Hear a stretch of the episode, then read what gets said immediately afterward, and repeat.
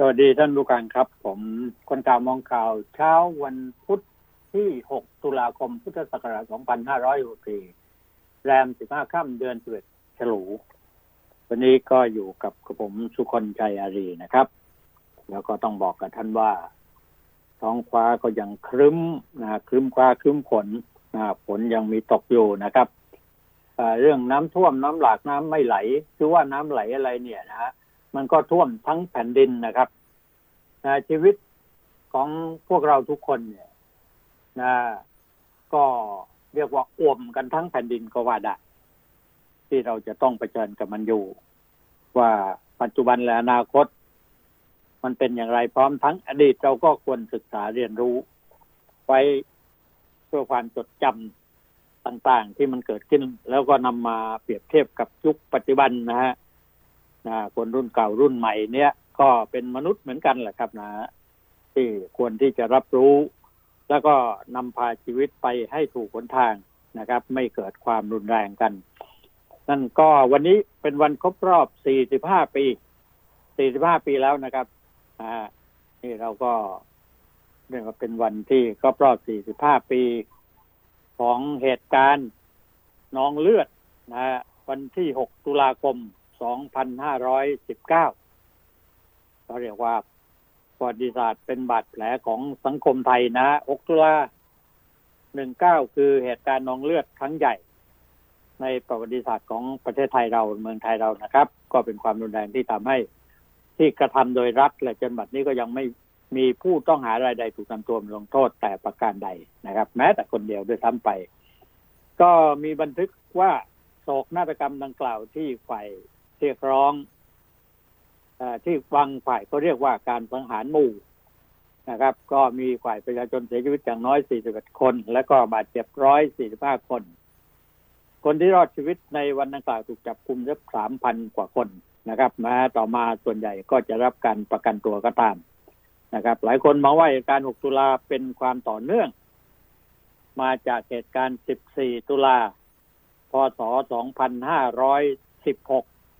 นะที่ฝ่ายประชาชนรับชัยชนะกับไล่ผู้นำรัฐบาลเผด็จการทหารออกไปสำเร็จ จนเกิดเหตุความจนเกิดการเคลื่อนไหวของแนวร่วมประสานคือนักศึกษากรรมกรชาวนาเรียกร้องให้เปลี่ยนแปลงสังคมให้ดีขึ้น แต่ว่ารัฐฝ่ายรัฐบาลก็นะจัดตั้งมวลชนของฝ่ายฝั่งตัวเองขึ้นมา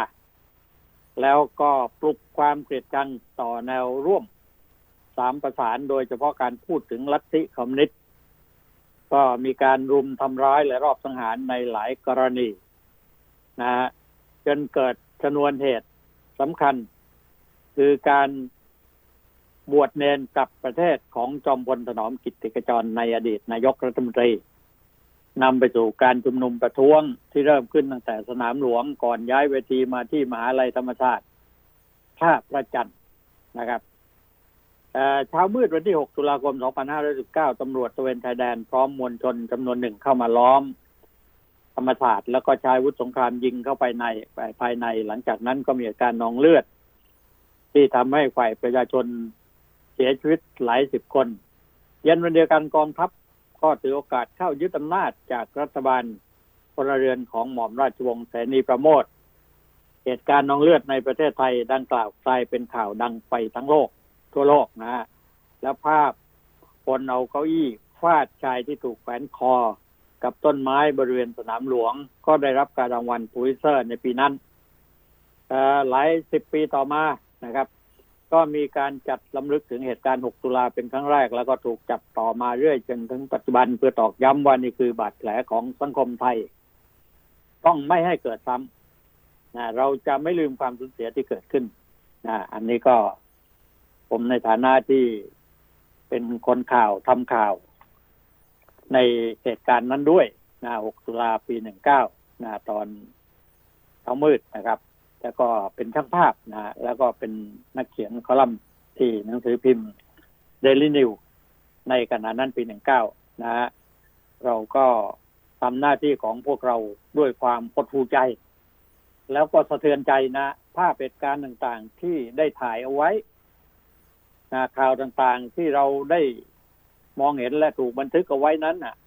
นะมันเป็น เรื่องของประวัติศาสตร์ที่ควรที่จะบันทึกไว้แต่หลังจากนั้นเป็นต้นมา คนไทยก็ค่อยๆลืมเหตุการณ์ร้ายแรงเหล่านั้นไปนะครับ มันเป็นเหตุการณ์ที่ร้ายแรงที่สุดในชีวิตเท่าที่เราเห็นมาอของการทำข่าวของเราของผมเนี่ยนะฮะกับเพื่อนในรุ่นนั้นรุ่นเดียวกันนะครับ ระยะเวลาก็เนิ่นนานมาพอสมควรนะครับ ประเทศไทยเราก็ยังอยู่ใน อะไรอะแนวของการดำเนินชีวิตของประชาชนนะครับ หรือว่าแนวการต่อสู้ทางการเมืองของคนที่เรียกว่าสนใจทางการเมืองนั้นนะนะฮะมันก็ยังกรุ่นอยู่นะครับ มันยังร้อนแรง มันยังมีการสะท้อนให้เห็นมองเห็นนะครับ คนที่เกิดไม่ทันปีหนึ่งเก้าหกตุลาหนึ่งเก้าแต่ว่าเขาก็ได้ทำกิจกรรม หกตุลาหนึ่งเก้า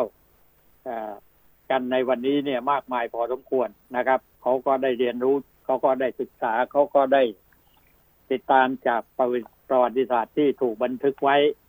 ที่ค่อนข้างที่จะไม่ค่อยจะละเอียดนักนะครับ แต่ว่าคนที่ไปทำข่าวอยู่ในเหตุการณ์ในท้องสนามหลวงหน้าธรรมศาสตร์ ในปีนั้น เราเห็นกันถนัดตา เราเห็นกันชัดเจนนะฮะ มีการลากศพ มีการแขวนคอ มีการอะไรต่ออะไรเนี่ยนะฮะ รุนแรงที่สุดเท่าที่เกิดมาแล้วก็เห็นอยู่ในชีวิตของข่าวทั้งหลายที่เกิดขึ้นนะฮะปีสพศ2500 ตุลาคม 2519 นะครับ ก็คงจะเป็นการต่อเนื่องอย่างที่ผมเล่าให้ฟังว่ามาจากปีเดือนธันวาคม เดือนตุลาคม หนึ่งหกอะมาก่อนเนี่ยอะไรอย่างเงี้ยนะครับ มันก็เป็นเหตุการณ์อุตาตุลาคมตุลารวมถึงข้อมูลเกี่ยวข้องกับผู้เสียชีวิต เนี่ย ทั้งหลายเนี่ย ตอนนี้ก็ติดตามหาเรียนรู้ แล้วก็ช่วยกันจดจำนะฮะนะครับแต่ว่าเราก็เอาส่วนที่ มันที่เรียกว่าอะไรที่ว่าอาจจะทำให้เกิดมีอารมณ์นะ มากขึ้น หรืออะไรก็ตามทีนะครับ ก็ลดสิ่งเหล่านั้นลงลงบ้างนะฮะนะครับ6ตุลาหนึ่งในเหตุการณ์ประวัติศาสตร์ไทยที่เต็มไปด้วยความโหดร้ายทารุณของการสังหารหมู่นักศึกษาและประชาชนการกรุงทำให้วันนี้ผู้เสียชีวิตกว่าประชาชนที่เรียนให้ทราบคราวนั้นนะนะอย่างน้อย 41 คน แล้วก็บาดเจ็บจำนวนไม่น้อยทีเดียวนะครับ อ่าก็อ่าทาง ทางฝ่ายผู้บริหารหรือรัฐบาลหรืออะไรก็แล้วแต่เนี่ย ก็ไม่อยากให้นักเรียนจดจำแล้วก็คุยเรื่องการสอนในเรื่องหกตุลาในห้องเรียนกับครูคุณครูในสังคมสักเท่าไหร่นะเพราะว่าเหตุการณ์ในอดีตนั้น มันไม่ได้อะไรหรอสามารถที่จะนำมาใช้ในอนาคตเพื่อที่จะเกิด สิ่งดีงามขึ้นมาได้ก็จริง แต่ว่ามันสะท้อนให้เห็นว่าอำนาจเผด็จการนั้น มันรุนแรงและร้ายแรงนะครับการต่อสู้ของประชาชน อาจจะมีการแอบแฝงไปด้วยลัทธิหรืออะไรก็แล้วแต่แต่ว่าเป็นการต่อสู้ของประชาชนที่ต้องการที่จะได้ประชาธิปไตยตั้งแต่หนึ่งหกเป็นต้นมานะผมก็อยู่ในสนามข่าวสิบสี่ตุลาคมหนึ่งหกตุลาคมหนึ่งหก หนึ่งสี่อะไรต่อต่างๆนะฮะนะฮะแล้วก็มาถึงเหตุการณ์ที่เรียกว่าค่อนข้างที่จะจดจำกันไปนานนะนะฮะ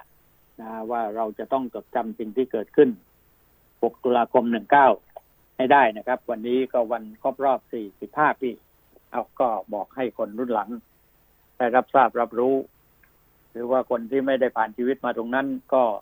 ลองศึกษาดูนะครับว่า สิ่งที่เกิดขึ้นกับประเทศชาติบ้านเมืองของเรา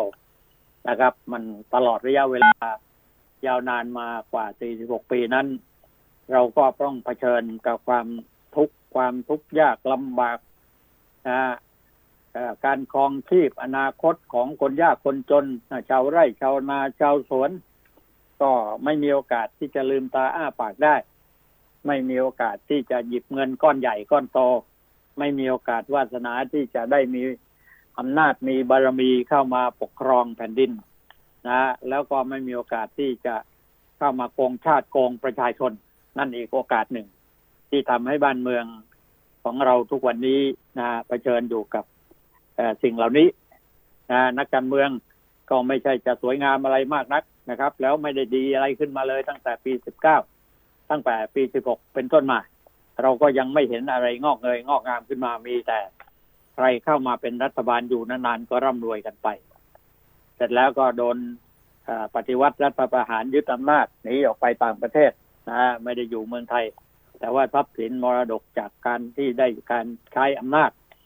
เหล่านั้นมาปกครองแผ่นดิน ก็ทำให้เขา เขาสามารถที่จะอยู่ตรงไหนก็ได้ในโลกนี้นะ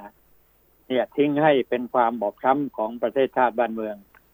อย่างที่เราเห็นกันอยู่ทุกวันนี้นะนะบอบช้ำจริง ๆนะครับ แล้วเรายังมาถูกในปีนี้นะเรายังมาถูกโรคร้ายแรงเป็นสงครามโรคที่เกิดขึ้นทั่วโลก นั่นเองนะครับโควิดสิบเก้า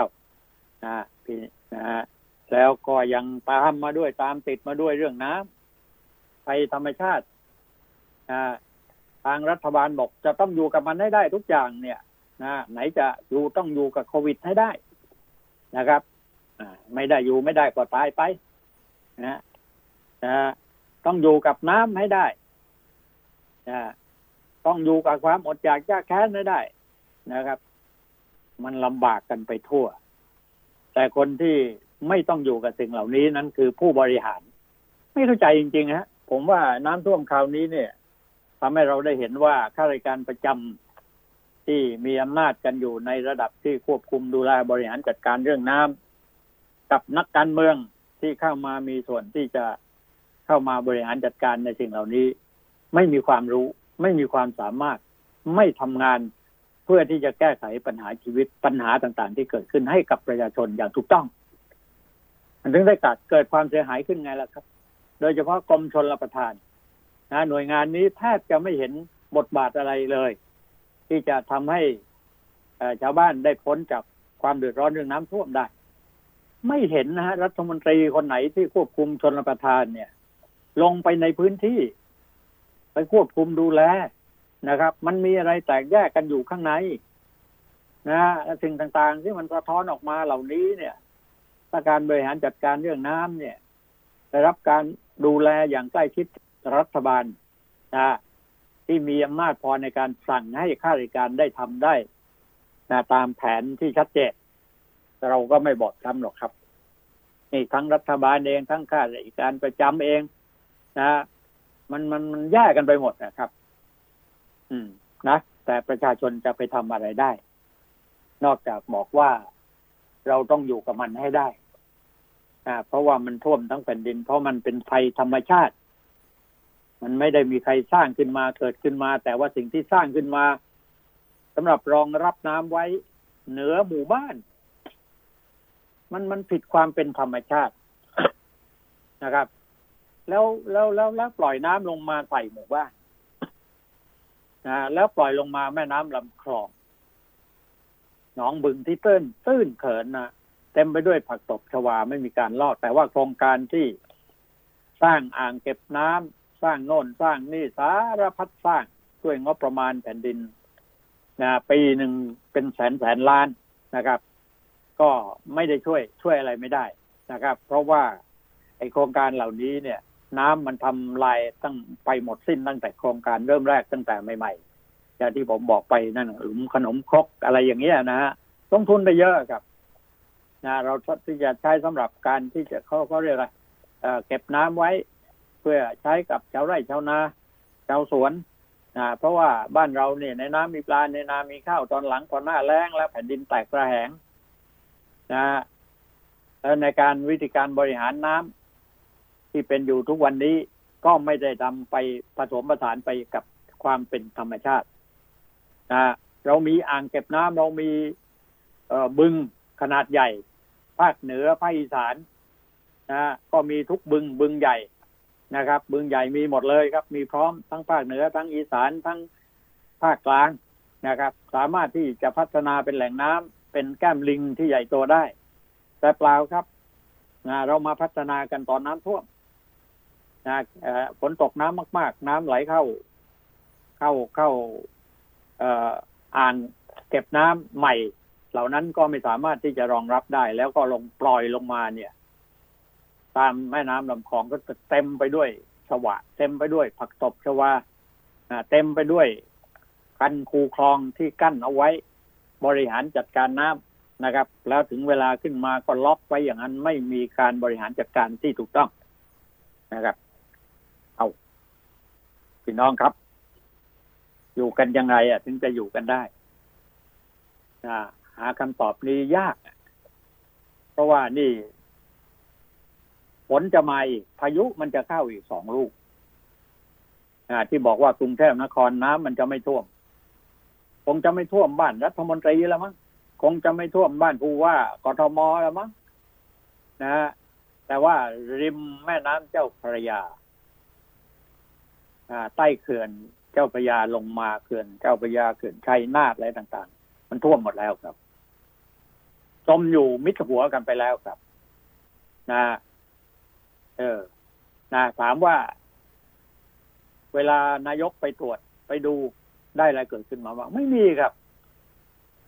นายกเหมือนกับเกรงใจข้าราชการประจำไม่กล้าฟันธงไม่กล้าสั่งการ แล้วหรือว่าท่านไม่รู้เรื่อง เพราะท่านก็มอบหมายให้คนอื่นไปทำโดยเฉพาะอย่างยิ่งเนี่ยบิ๊กป้อม อ่า ประวิตยพลตำรวจเอกแอบพลเอกประวิตยอ่าอ่า ก็ไปไหนไม่สะดวก เดินเหินก็ไม่สะดวกจะลงพื้นที่ก็ลงไม่ได้ จะนั่งประชุมอยู่ในพื้นที่ในแต่ละฝ่ายของที่ควบคุมดูแลนักการเมืองฝ่ายที่รัฐบาลไว้ ก็ยังลำบากนะครับ ก็เก่งกันอยู่ในห้องประชุมนั่นแหละครับ แล้วคิดอ่านที่จะครองอำนาจยึดอำนาจกันต่อไปนะครับ อย่างนี้เราถือว่าเราผู้เป็นประชาชน เราก็ทนกันไม่ได้เหมือนกันนะครับ อีสานเหนือเตรียมรับมือนะครับพายุอีกสองลูกมาจากฟิลิปปินส์นะมาจากฟิลิปปินส์แม่น้ำชีแม่น้ำชีก็ล้นทะลักแล้วนะครับ ไหลเข้ามาท่วม แน่นอนนะทุกจังหวัดที่ผ่านลำน้ำนะกู้ภัยก็ระดมช่วยอพยพไม่กู้ภัยต้องยกนิ้วให้เขาเลยนะนะเขาทำงานจริง ๆเขาไม่ได้ เบี้ยเลี้ยงเขาไม่ได้โบนัสเขาไม่ได้ ไม่ได้เงินส่วนส่วนที่เหลือกินเหลือใช้จากฝ่ายไหนทั้งสิ้นนะครับเขาทำหน้าที่ด้วยการเสียสละนะครับช่วยช่วยผู้อพยพอย่างออกหน้าและออกตา โดยไม่มีค่าจ้างรางวัลอะไรทั้งสิ้น โกทำพีวิกฤตมิดหัวเลยครับ นะนี่มหาไทยเพิ่งจะเร่งตำรวจเยียวยาปะโถ แก้ไขปัญหาก็แก้ไขไม่ได้ นี่ก็เยียวยาก็คือการใช้งบประมาณของแผ่นดินนั่นแหละครับเอามาใช้แล้วก็มาเยียวยากันได้เต็มที่ไหมล่ะก็คงยากเหมือนกันนะครับ ภาพรวมๆแล้ววันนี้ ก็ยังลอยคอกันอยู่นะพี่น้องประชาชนทั้งหลาย นะแล้วเราก็ยังไม่รู้เหมือนกันอีกสองสาวันข้างหน้านะที่นายกจะไปลงพื้นที่นครศรีธรรมราช นะบิ๊กป้อมก็จะไปแถวอะไรล่ะ ตะวันออก เนี่ย ในขณะที่ เอ่อพายุเข้ามาสองลูก ดูนะฮะจากจะให้พายุเหล่านั้นเนี่ยนะพัดไปลงที่คนที่เดินทางไปถึงนั่นแหละ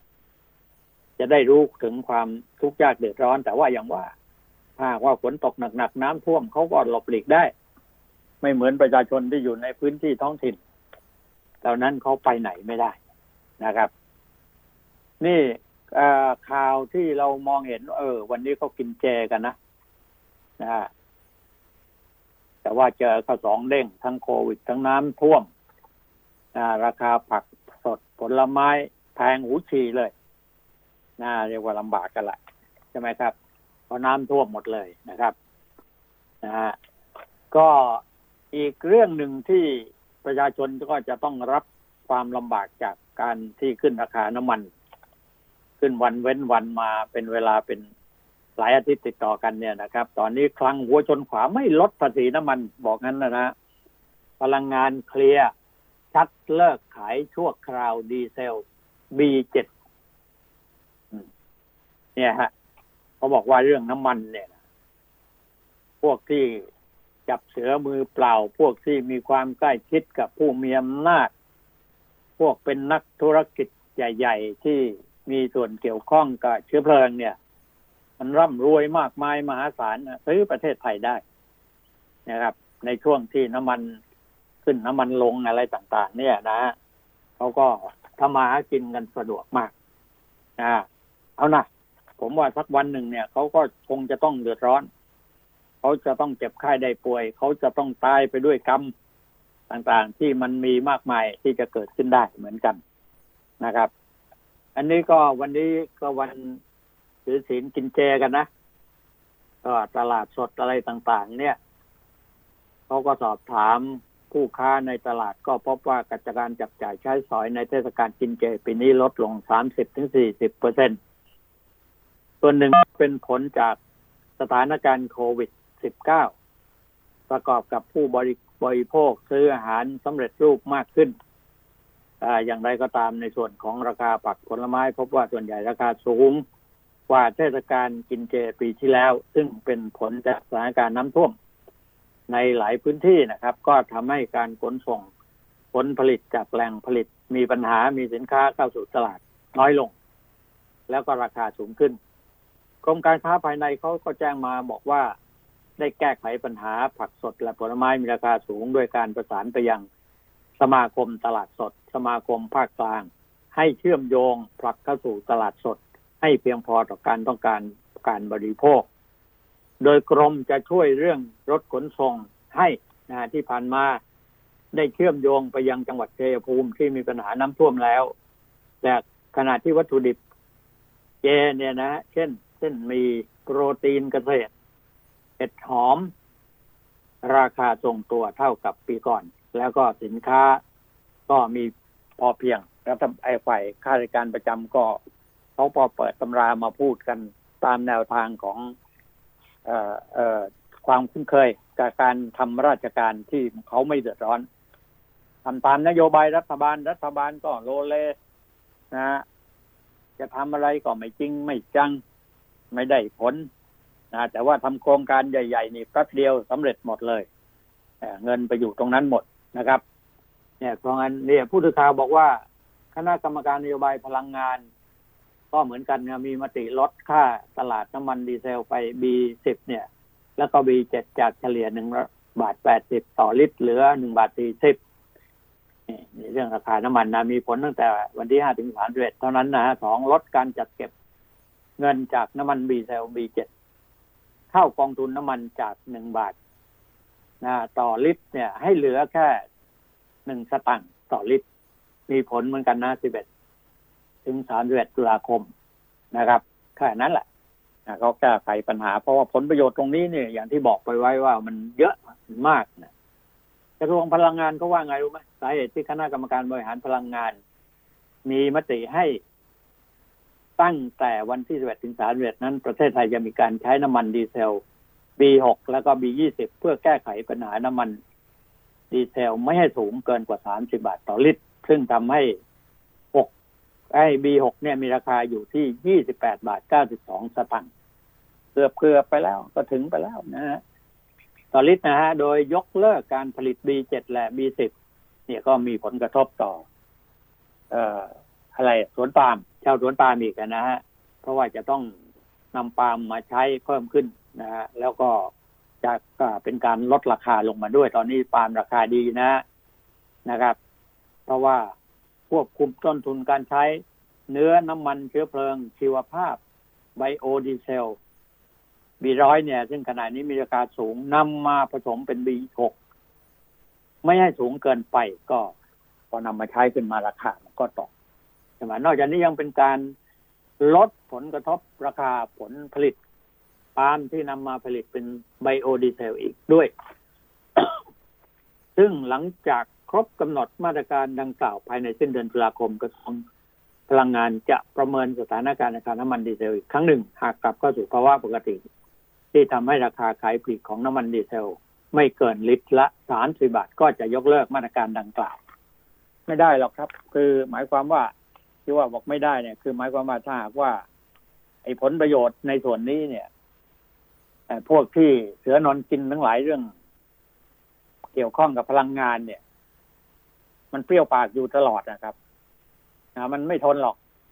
มันไม่ยอมหรอกครับประเดี๋ยวมันก็ต้องหาทางที่จะขึ้นราคาเนี่ยเพื่อไม่ให้ธุรกิจของมันของพวกเขาเนี่ยนะครับ ที่จะตกต่ำลงมา ประชาชนประชาชนจะเดือดร้อนก็ยังไงก็ช่างเขาไปไรนะอันนี้ก็เป็นเรื่องที่สำคัญเหมือนกันนะอ้าว นี่เรื่องเศรษฐกิจนะครับนะเออนี่มันมีผลกระทบไปเยอะนะ เรื่องเกี่ยวข้องกับเรื่องชีวิตประจำวันนะอะไรต่างๆ นี่เขาขอเตือนผู้ประกอบการอย่าฉวยโอกาส ซ้ำเติมประชาชนด้วยการปรับขึ้นราคาสินค้าขึ้นไปแล้วพี่น้อง เรียบร้อยไปแล้วนะฮะ พ่อค้าแม่ขายก็เขาก็มีมีผลผลิตเขาก็ไม่มีนะน้ำแช่น้ำตายหมดนะแล้วจะเอาที่ไหนมาขายมีเล็กมีน้อยก็ค่าขนส่งก็ลำบากนะนะอันนี้ก็ต้องต้องไม่รู้จะบอกว่าจะให้ช่วยกันเนี่ยก็ก็ช่วยอันยากแต่บอกว่าให้รัฐบาลช่วยนี่ รัฐบาลก็จะตายอยู่แล้ว จะไปไม่รอดอยู่แล้วนะครับการติดเชื้อโควิดก็ ลดอยู่นะฮะลดลงนะครับ วันนี้ เหลือหนึ่งเหลือเท่าไหร่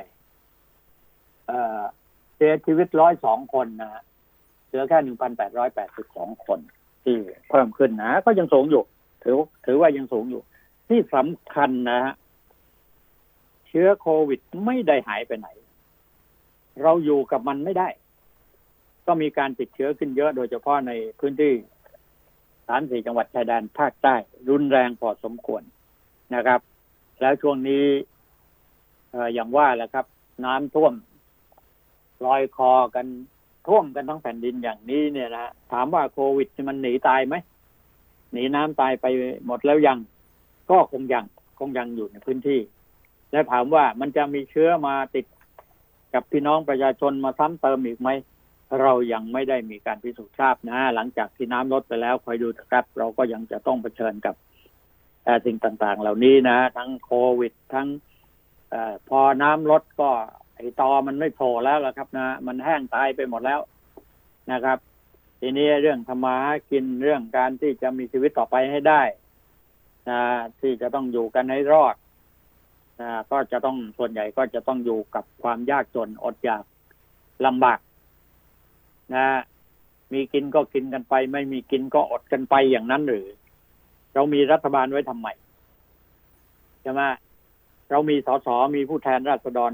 ไว้ทำไมนะครับ เข้ามาทำหน้าที่เป็นตัวแทนของประชาชน เข้ามาบริการจัดบริหารจัดการในทุกสัดส่วนอะไรต่างๆ นั้นก็มันแต่ละแต่ละหน้าแต่ละตานั้นก็ผลประโยชน์เต็มไปหมดนะครับ เอาอย่าบ่นไม่มากนักเลยนะบ่นยังไงมันก็อยู่กันได้แค่นั้นแหละ นะแต่ว่าเราก็ต้องช่วยกันดูแลนะครับ พี่น้อง ต่างคนต่างอยู่มันก็อยู่กันไม่ได้อยู่แล้ว แต่ถ้ารวมกันเพื่อที่จะอยู่กันร่วมกัน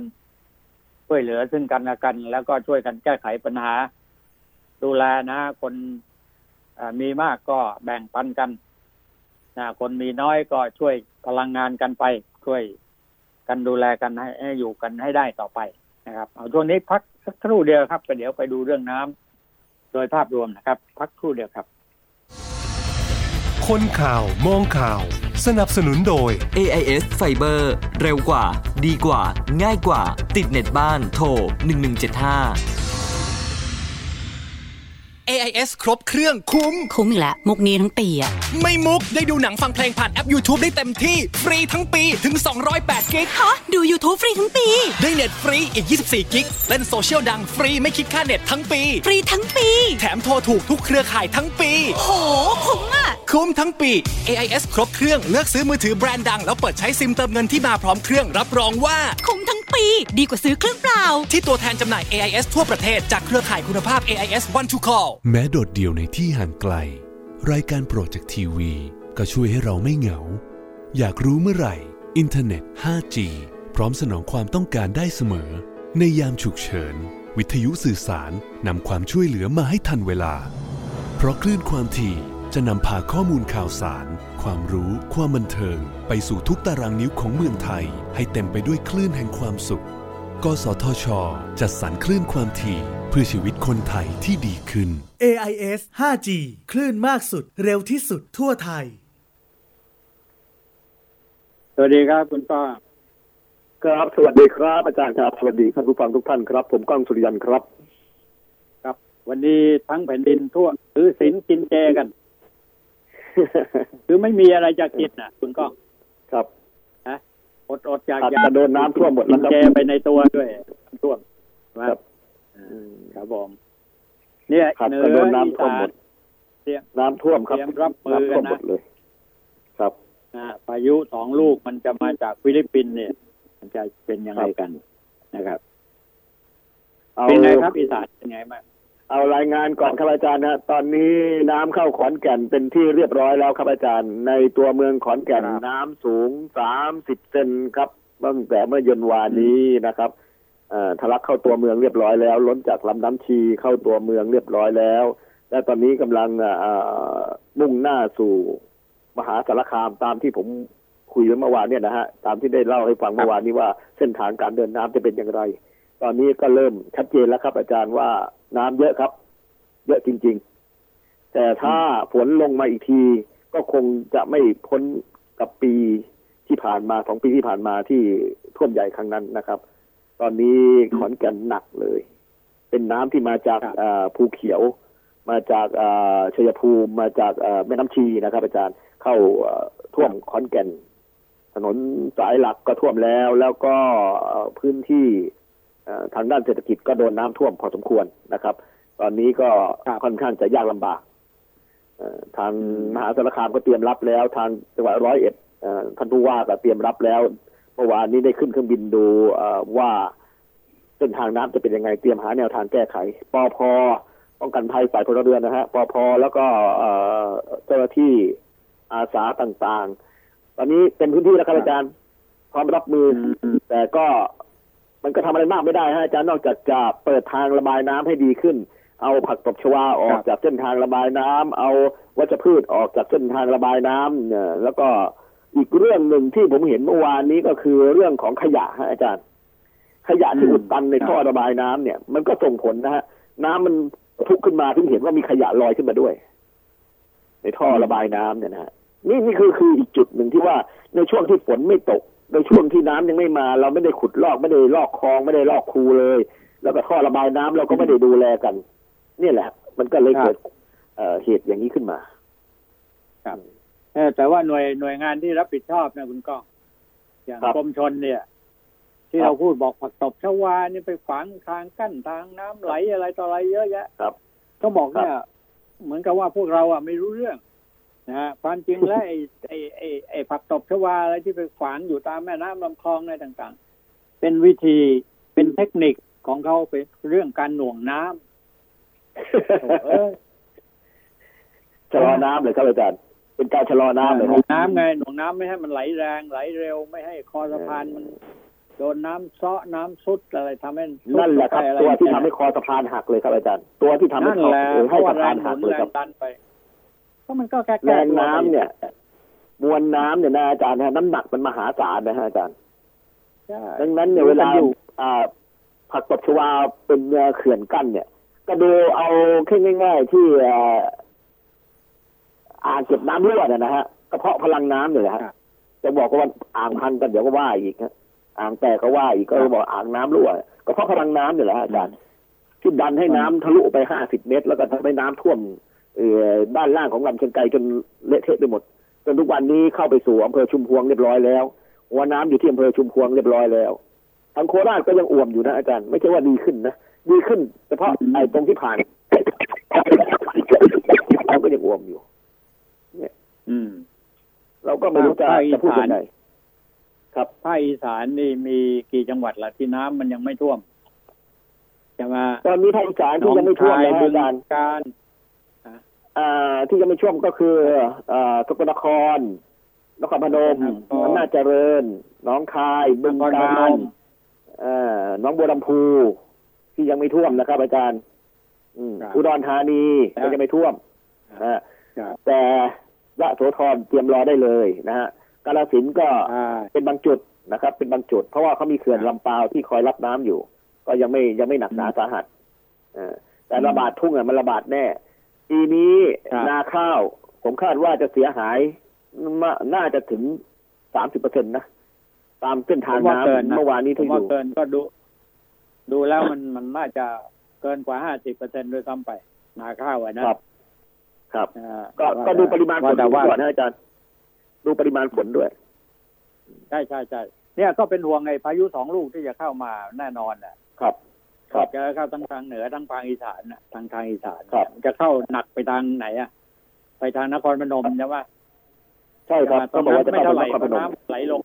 ลงแม่น้ำโขงสะดวก นครพนมสกลนคร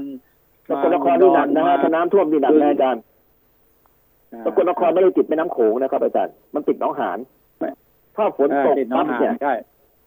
เอ่อถ้าฝนเนี่ยตกเนี่ยเนี่ยตัวตัวนี้สำคัญ ที่ติดหน้องหานเนี่ยถ้าหน้องหานเนี่ยเจอพายุเอาฝนมาถล่มเข้าไปเนี่ย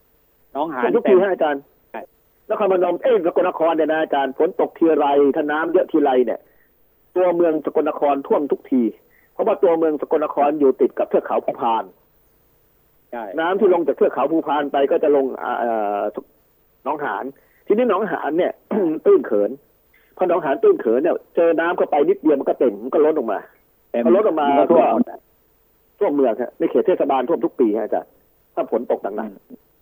เนี่ย ทางทางระบายน้ำมีช่องทางเยอะนะ แต่ว่าทีนี้ไปติดครับตันอยู่ตรงเนี้ย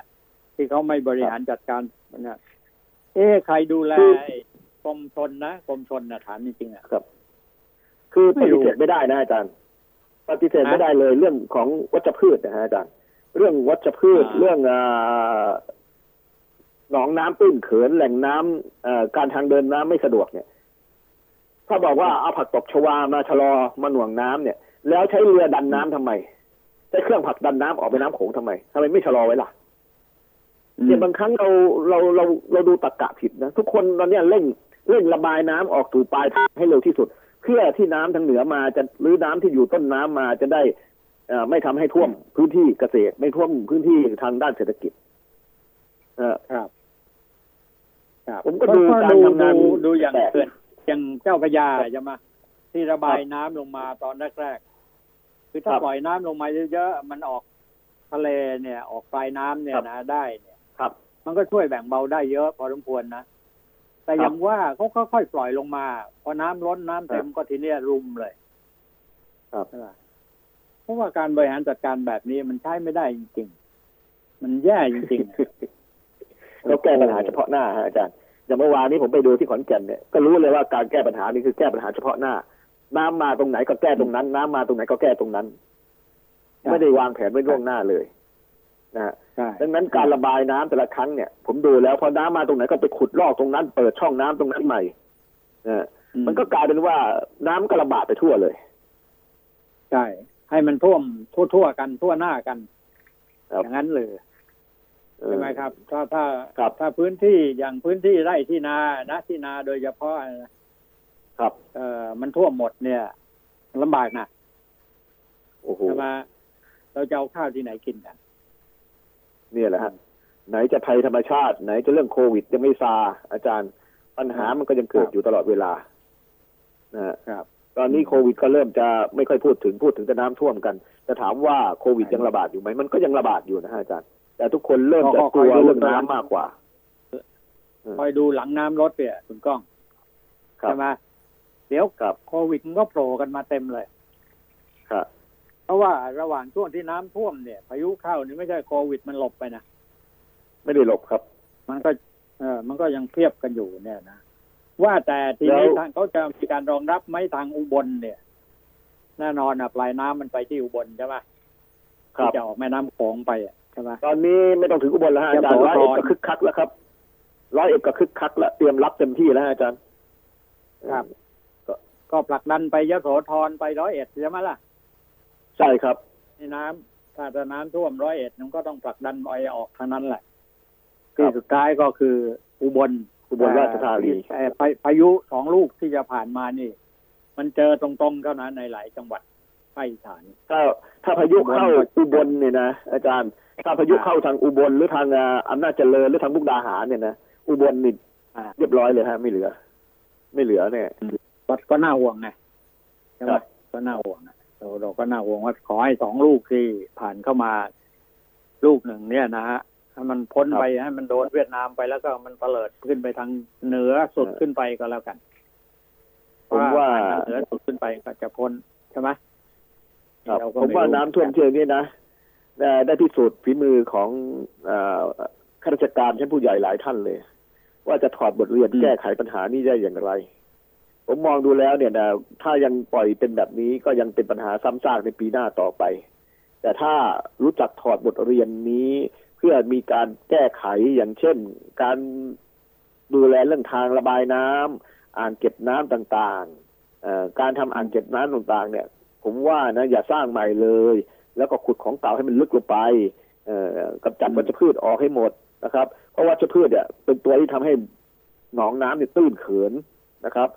แล้วก็ทางระบายน้ำเนี่ย ทุกแม่น้ำลำคลองของเออในภาคอีสานเนี่ย ขาดการดูแลให้อารต้นไม้บางทีก็ลุกล้ำเข้าไปในในในคลองในในแม่น้ำมีบ้านคนมีแพอาหารมีอะไรต่างๆ ที่ลุกล้ำเข้าไป กีดขวางทางน้ำมันส่งผลเยอะฮะอาจารย์ แต่เราก็ไม่ได้พูดถึงกันพวกนี้นี่แหละคือสิ่งที่เราเราต้องสำรวจกันจริงๆอย่างจังสักทีจากนู่นเลยฮะ จากอ่าชัยภูมิมาเลยอย่างลำน้ำชีเนี่ยมันจะผ่านชัยภูมิผ่านขอนแก่นผ่าน มหาสารคามผ่านร้อยเอ็ดผ่านเอ่อยะโสธรจนถึงอุบลราชธานีศรีสะเกดส่วนหนึ่งด้วยฮะครับที่เราไม่ได้พูดคือถึงศรีคืสะอเกหน่วยดก็จะหน่วยงานโดราชการเป็นผู้รับผิดชอบทั้งโครงการ ทั้งอะไรต่างๆ แต่เรื่องสำคัญคือนโยบายของรัฐบาลที่ควบคุมดูแลเนี่ยครัมับนลงไปไม่ถึงอะครับจะครับมันมันมัน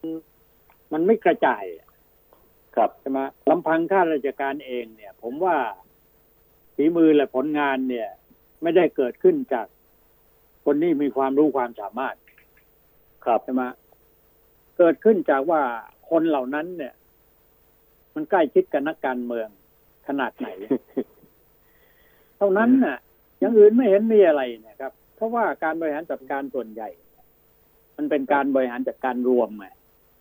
ครับ แต่ว่าความรับผิดชอบที่จะต้องดูแลที่จะต้องจัดการกันใหญ่โตคือระดับอธิบดีเนี่ยเขาต้องต้องฟังรัฐมนตรี ผมก็ยังอยากรู้ว่ารัฐมนตรีที่ดูแลกรมชนเนี่ยมันใครวะ ผมยังถามหาเมื่อวานนี่ไงฮะอาจารย์ว่าใคร เพราะว่าเอ่อใครกว่าการบริหารงานน้ำเนี่ยนะอาจารย์บริหารงานน้ำด้านเนี้ยมันจะบริหารงานองค์รวมไม่ได้อะมันต้องกระจายออกมาในพื้นที่ และในพื้นที่เนี่ยต้องรับผิดชอบอย่างเต็มๆคือต้อง คือต้องลงมาดูอะฮะอาจารย์ว่าเราจะแก้อย่างไร ไม่ใช่มานั่งสั่งการแต่อยู่ข้างบนแล้วไม่รู้เรื่องนี่นี่นี่นี่เขาลงพื้นที่ไหมล่ะรัฐมนตรีอะเขาคอยดูแลไม่เห็นนะแต่ที่น้ำท่วมบริเวณแถวบุรีรัมย์ละมั้ง เฮ้ยผมใช่ไม่รู้ฮะ ผมไม่ทราบว่าใครไม่ช่บุรีรัมย์อ่าไม่ไม่ไม่ทราบไม่ฮะได้ดูแล้วเมื่อวานนี้ผมไปขอนผมไปขอนแก่นก็ไม่เจอรัฐมนตรีนะไม่เจอเจ้าหน้าที่ระดับของระดับรัฐมนตรี มีแต่ระดับ เอ่อกรมมา ที่จะมาดูแล ผู้ว่าฮะ ผู้ว่า เอ่อสมศักดิ์จันตระกูลนะฮะที่ลุยกันอยู่เมื่อวานนี้ ที่ที่ลงพื้นที่อยู่อ่าเอ่อก็ครับก็ถือว่าลงพื้นที่ ดีกว่า ข้าราชการชั้นสูงที่มาจากกรุงเทพเพราะว่าจริงๆแล้วเนี่ยฮะอาจารย์ระดับอธิบดีตอนเนี้ยน่าจะลงมาดูละหรือส่งเจ้าหน้าที่ที่เข้ามาดูหาทางแก้ไขแล้วแต่ตอนนี้นี่ไม่มาเขาบอกว่าดูแลน้ำอยู่แถวอยุธยาแถวกรุงเทพหมด อืมเออใช่มันใกล้นายไงครับนายมันอยู่แถวนี้เนี่ย ก็เป็นอย่างนี้แหละและที่สำคัญก็ในก็เนี่ยตอนนี้เขาไม่ได้คิดเรื่องที่จะ ทำงานกันให้เต็มที่ทุ่มกันทั้งกายทั้งใจอะไรเนี่ยนะฮะเขาเพียงแต่ว่าเขาอยากจะรู้ว่าใครจะได้ขึ้นมาเป็นใหญ่มีอำนาจอยู่ตรงไหนอะไรต่ออะไรเนี่ย ยังไม่มีการโยกย้ายไงอธิบดีก็จะไม่ยกย้ายใช่ไหมฮะเออยังไงยังยังไม่มีโยกย้ายใช่ไหมเขาก็ก็เมื่อวานขก็ลุ้นี้กันตรงผมเนี้ยผม ผมก็เช็คดูว่าใครเป็นรัฐมนตรีว่าการกระทรวงเกษตรที่ดูแลด้านนี้ก็ท่านเฉลิมชัยศรีอ่อนใช่ไหมฮะอาจารย์เออใช่ ที่เป็นรัฐมนตรีว่าการเกษตรของพรรคประชาธิปัตย์ใช่ไหมครับอาจารย์เออใช่ก็ถูกแล้วไงก็นั่นแหละเขาแหละ แล้วรัฐมนตรีรัฐช่วยมมีนตใครีรตุบ้างลินทร์ก็รัฐมนตรีจุลินทร์ก็เห็นว่าลงไปแต่ไม่ไปไม่ถึงไหนไม่ใช่เหรอไม่ถึงในบางอาจารย์บางแห่งบางที่ใช่ไหมความครับจริงเนี่ยมันจะต้องลงไปรัฐมนตรีที่มีส่วนเกี่ยวข้อง ไอ้นี่ลดครับอย่างว่านโยบายของผู้นำของเราโรเลใช่ไหมอืมประเดี๋ยวให้ ทางเอาอำนาจไปให้บิ๊กป้อมประเดี๋ยวอำนาจคืนจากบิ๊กป้อมกลับไปให้เออประชาธิปัตย์อะไรอย่างเงี้ยมันครับมันมันอะไรอะการบริหารจัดการรู้ว่าภายในอะนะฮะที่ผมผมมองว่าอย่างนี้นะรู้อาสึกจารว่าย์ผมผมสังเกตการมาลงมาพื้นที่เนี่ย ไม่ว่าจะเป็นนักการเมืองหรือว่าจะเป็นอ่าข้าราชการชั้นสูง ผมดูแล้วเนี่ยมันเหมือนการหาเสียงฮะอาจารย์ช่วงนี้ มันเหมือนลงมาหาเสียงยังไงยังไง มันแปลกๆที่มาช่วยน้ำท่วมคุณเนยนะคุณคุณก้อง ผมครับกลับมองไม่เหมือนคุณนะครับ ผมมองว่าประชาชนโง่ฮะที่เลือกพวกนี้เข้าไป ครับ ผมว่านะพูดตรงๆเลยนะครับ เพราะว่าไม่ก็ได้แลกไปได้ไม่ได้อาจารย์มีประโยชน์อะไรในการที่จะเข้ามาช่วยเหลือพี่น้องประชาชน เห็นไหมล่ะ เออเห็นหัวกันไหมล่ะก็ก็มีฮะสสก็มีลงพื้นที่อยู่ฮะอาจารย์โดยแต่อืมแต่มันก็ไม่ชัดเจน ก็มีลงพื้นที่อยู่ ก็มีลงมันน้อยคือคือความจริงเนี่ยนะครับเอ่อการเป็นผู้แทนราษฎรเนี่ยในยามครับที่ประชาชนทุกข์ร้อนลำบากเนี่ยเขาไม่แบ่งครับพรรคหรอกฝ่ายครับการฝ่ายรัฐบาลอะไรต่างๆแล้วจะลงพื้นที่ครับทำกันเพื่อประชาชนจริงครับๆไอ้นี่กำลังวางแผนกันอยู่เออ ที่จะล้มเอายังไงรัฐบาลให้ได้ ที่จะขึ้นมาเป็นใหญ่ ใครจะเป็นใหญ่ ใครจะได้ครองอำนาจ กระทรวงไหนเยอะที่สุดอะไรมันก็อยู่แค่นี้วนเวียนอยังอยู่มันไม่ได้เป็นการแก้ไขปัญหาที่เขาทุกข์ร้อนกันเฉพาะหน้าเลยคุณก้องเห็นไหมอะสังเกตดูสิครับ ก็มองแต่ผลประโยชน์ของพรรคมองแต่ผลประโยชน์ที่ว่าจะได้อำนาจเออบารมีนะฮะอ่าอ่าเนี่ยเนี่ยเนี่ยครับเนี่ยพรุ่งนี้ลุงป้อมไป ไปอะไรไปนครใช่ไหม